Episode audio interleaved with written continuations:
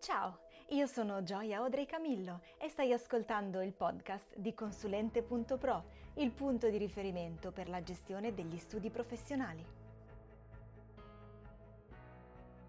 Puntata numero 46 del podcast di Consulente.pro e siamo già alla terza dedicata alla Customer Satisfaction. Se mi segui su LinkedIn, sul blog o sul canale Telegram di consulente.pro hai incrociato l'intervista a Flora Bova, che ha giustamente portato luce sui concetti di Customer Journey, Customer Experience e Customer Centricity. E proprio la Customer Centricity, il mettere il cliente al centro, è alla base dell'argomento della puntata di oggi, la Customer Care non so mai se devo dire la customer care o il customer care e questo credo dipenda dalla traduzione che si vuole fare del termine customer care.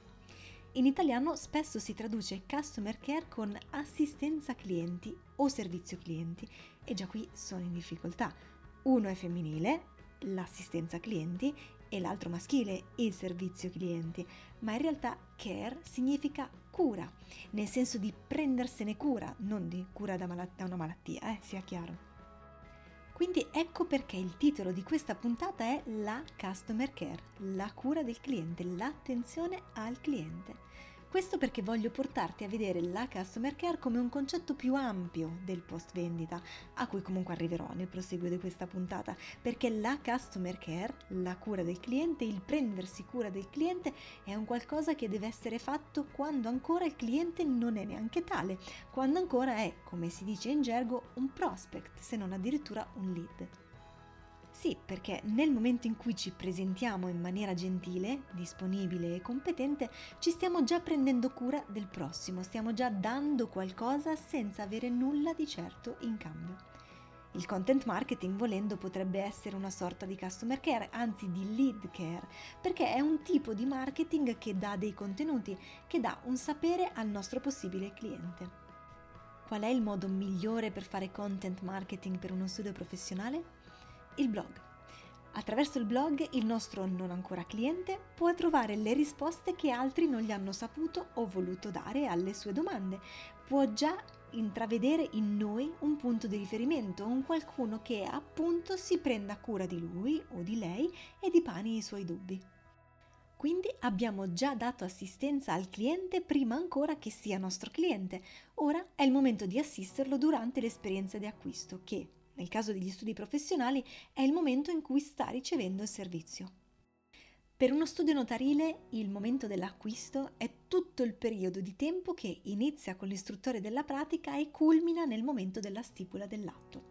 Per uno studio notarile, nel caso di un contenzioso, è il lasso di tempo che va dall'assegnazione dell'incarico fino alla sentenza o al momento estintivo del contenzioso, mentre per lo studio di un commercialista il momento dell'acquisto è in realtà tutta l'esperienza, da quando accetta il preventivo fino a quando decide di rivolgersi altrove. Come avrai intuito, è un lasso di tempo abbastanza lungo, che può durare anche solo una settimana o meno nel caso di stipula di una procura speciale, ma può arrivare a durare anni nel caso di certe cause o per l'attività specifica del commercialista. Bene, come occuparsi di customer care durante questa fase del rapporto con il cliente? Bisogna essere presenti. Direi che questa è la regola fondamentale. Dare al cliente la possibilità di raggiungerci nel modo che per lui o per lei è più semplice, aprirsi ad una reperibilità multicanale, sia al telefono, alla mail, ma anche ai social, a WhatsApp, a Telegram. Ovviamente poi bisogna esserci e anche in fretta. Se il telefono suona bisogna rispondere, idem con patate alla mail e al messaggio sui social o WhatsApp o Telegram. Ecco la seconda regola, la velocità.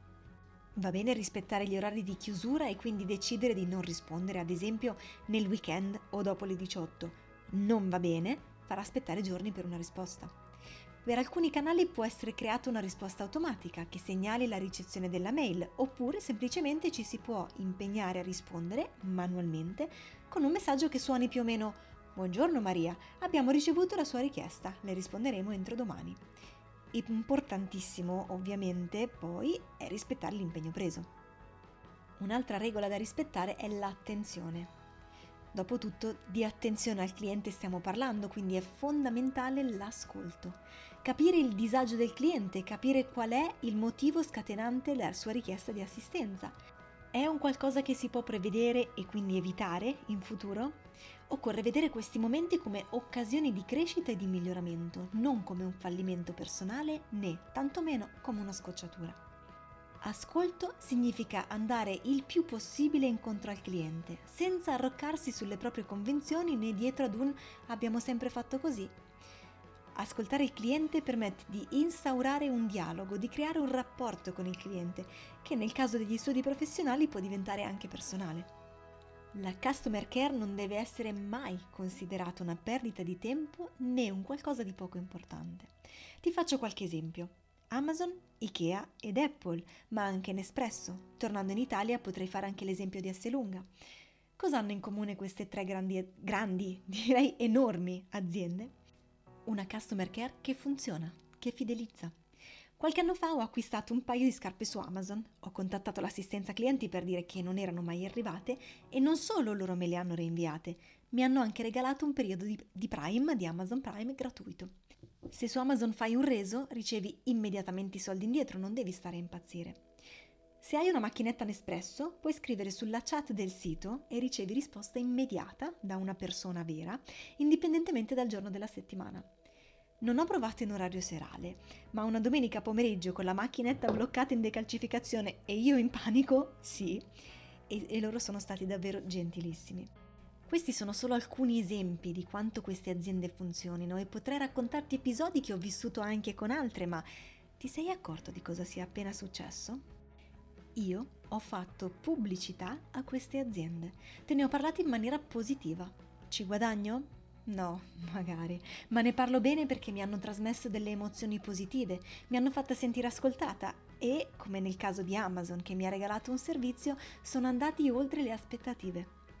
Qual è il servizio, il gesto, la piccola cosa che a te costa poco, ma che può significare tanto per il tuo cliente quando lo assisti?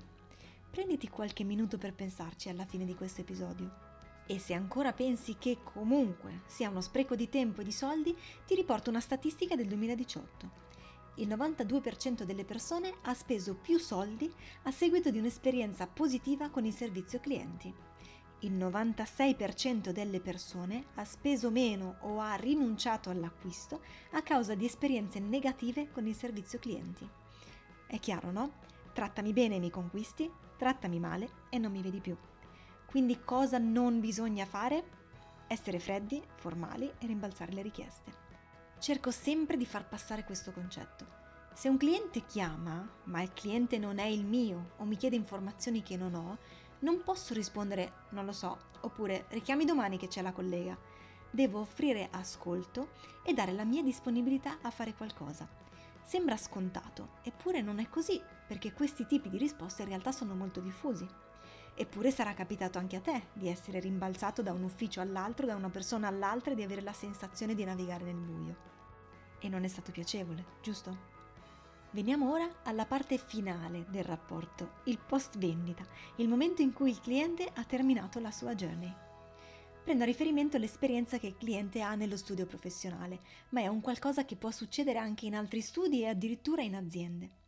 Il cliente ha ricevuto il servizio o il prodotto a seconda e ha pagato. E dopo? È importante non fare il giochino del prendi i soldi e scappa. Bisogna mantenere il rapporto con il cliente, evitare a tutti i costi quello scivolone che potrebbe essere anche una piccola mancanza che però rovina tutto il bel lavoro che è stato fatto fino a quel momento. Il cliente ha pagato? C'è un qualche documento da dargli? Una copia autentica dell'atto, magari una certificazione, una ricevuta? L'invio di questo documento è ancora un nostro onere. Il cliente potrebbe non saperlo oppure non avere tempo o voglia per chiedere. Dopotutto ci ha già pagato, ha fatto il suo. Noi dobbiamo essere bravi a portare a termine il nostro compito in maniera impeccabile. E poi resta tutto il discorso del coinvolgimento del cliente con strumenti quali la newsletter, ad esempio, ma per questa ti rimando alla puntata dedicata alla circolare di studio che è uscita qualche settimana fa. E ricordati, Il cliente che ti dice che qualcosa non è andato per il verso giusto ti sta facendo un favore perché ti mette nelle condizioni di rimediare. Quello che davvero ti fa un danno è quello che non ti dice niente, che sparisce e che poi racconta la sua versione dei fatti ad altri senza lasciarti possibilità di contraddittorio non avrai perso un solo cliente, avrai perso la possibilità di far partire un volano di passaparola. Io mi fermo qui con questa puntata, se ti è piaciuta lasciami un like su Spreaker o su LinkedIn e mi raccomando iscriviti al podcast per non perdere neanche una puntata. A venerdì, ciao!